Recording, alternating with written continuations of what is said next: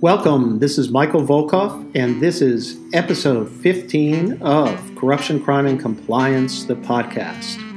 Our episode today is the Justice Department's new FCPA corporate enforcement policy. Hello, everyone, and thanks for joining me today on Corruption, Crime, and Compliance, a podcast focused on the legal and compliance industry. In today's episode, I'm going to discuss the recent an- announcement by the Department of Justice of its new FCPA corporate enforcement policy. The Deputy Attorney General Rod Rosenstein on November 26, 2017, announced the new FCPA corporate enforcement policy.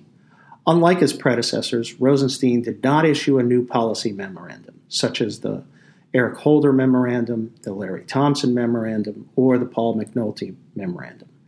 Instead, Rosenstein announced the changes and implemented them by amending the U.S. Attorney's Manual, which governs all federal criminal prosecutions. Rosenstein's procedure does not involve any substantive difference, but symbolically, he was seeking to sort of reduce DOJ's issuance of guidance or policy memorandum, especially those bearing names of various department deputy attorney generals. The new FCPA enforcement policy is based on the prior FCPA pilot program, which was issued in April 2016. Under the pilot program, a company could earn up to a 50% reduction from the lower end of the U.S. sentencing guidelines range applicable to the company's violations if it voluntarily disclosed the conduct, fully cooperated with the investigation, and implemented timely and appropriate remediation to its ethics and compliance program. The pilot program defined the standards for each of these three requirements voluntary disclosure, full cooperation, and timely and appropriate remediation. Under the new FCPA enforcement policy, the Justice Department created a significant benefit for companies wishing to disclose, cooperate, and remediate. Companies that satisfy these three requirements will be entitled to a presumption of a declination. Such a presumption can only be overcome in specific aggravating circumstances, which include, uh, in the examples that were given by the Justice Department, one, involvement by executive management of the company in the misconduct, two, a significant profit to the company from it, the misconduct, three, pervasiveness of the misconduct within the company, and four, criminal recidivism. The declination, if earned, still comes with a cost. A company has to disgorge any ill gotten gains from the bribery conduct.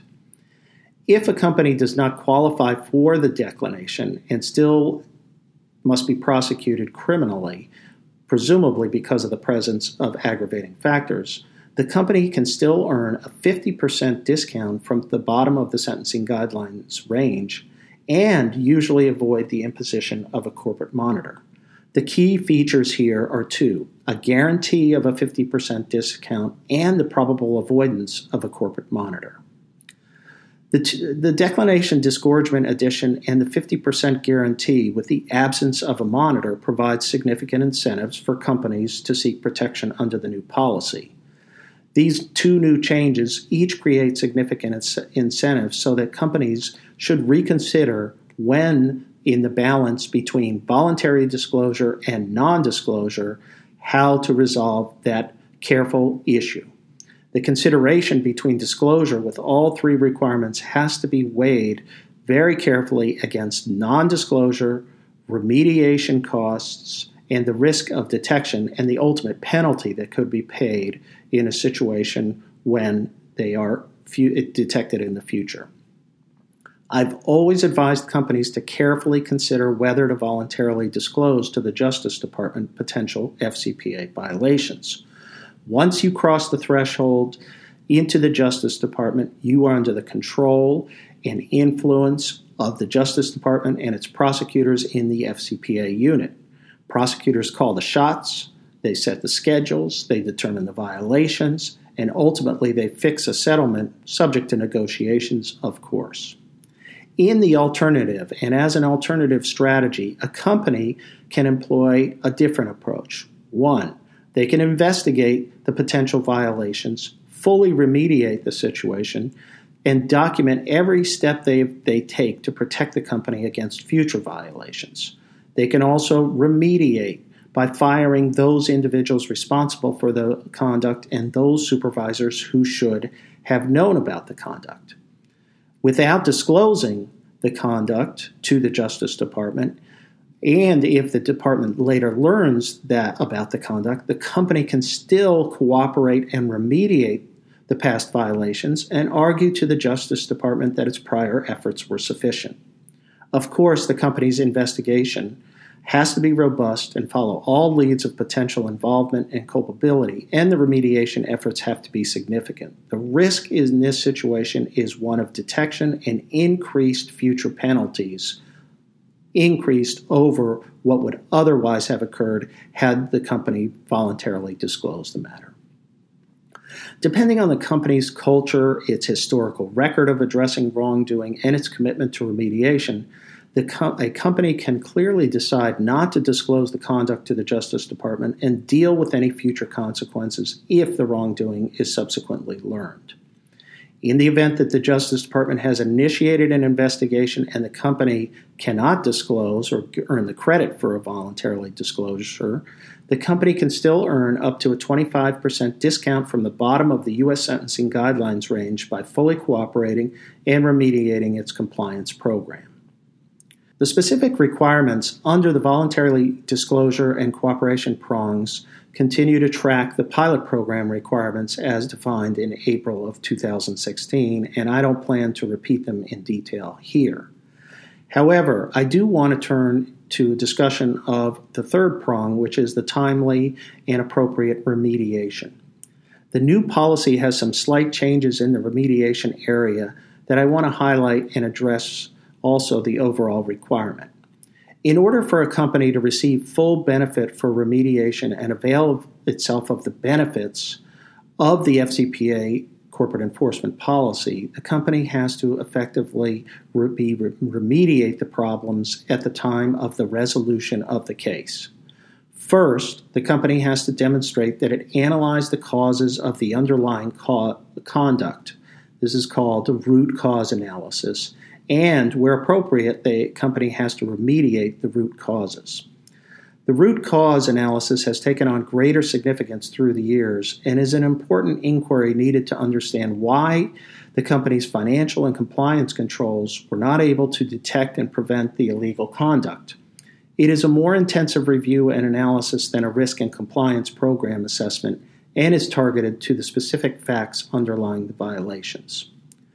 Second, the company has to implement at the time of the resolution an effective compliance and ethics program, the criteria for which will be periodically updated and which will vary based upon the size and resources of the company. But typically, the department said should include the following elements A. The company's culture of compliance, including awareness among employees that any criminal conduct including the conduct underlying the investigation, will not be tolerated. B.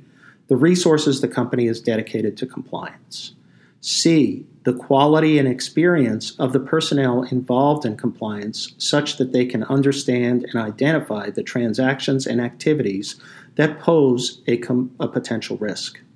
D. The authority and independence of the compliance function and the availability of compliance expertise to the board.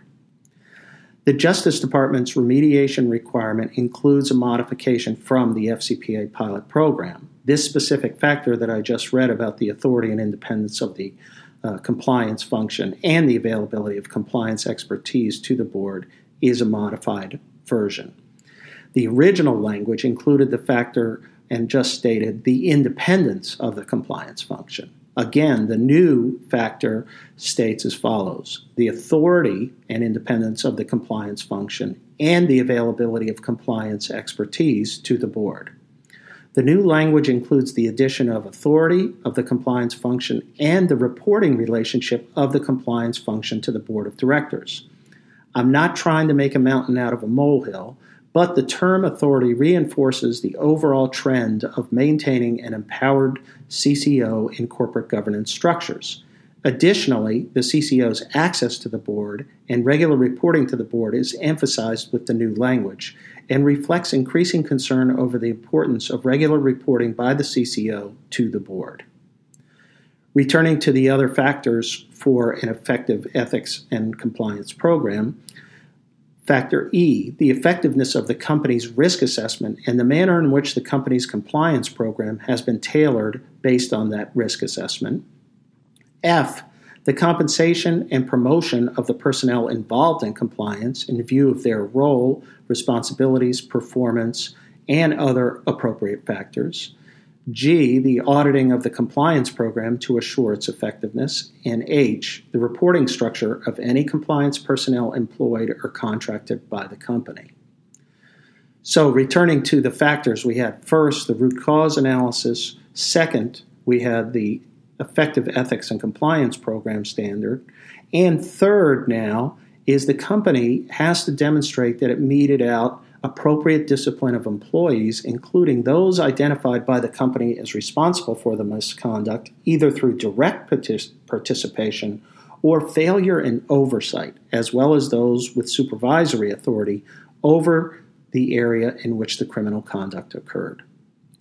Fourth, the FCPA corporate enforcement policy adds a new factor relating to document preservation, requiring companies to maintain appropriate retention of business records and prohibiting the destruction or deletion of business records, including software that generates communications but does not retain business records, such as Snapchat and other available social media systems.